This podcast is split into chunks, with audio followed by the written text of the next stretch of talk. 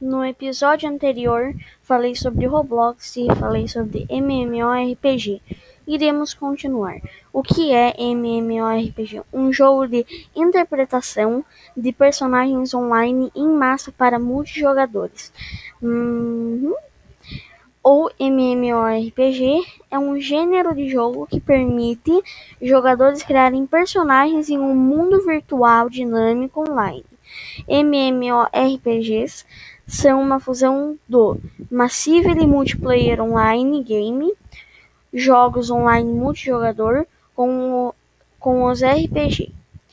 Jogo de interpretação de personagens. Esse foi o episódio meio curto, explicando o que é MMORPG. Tchau.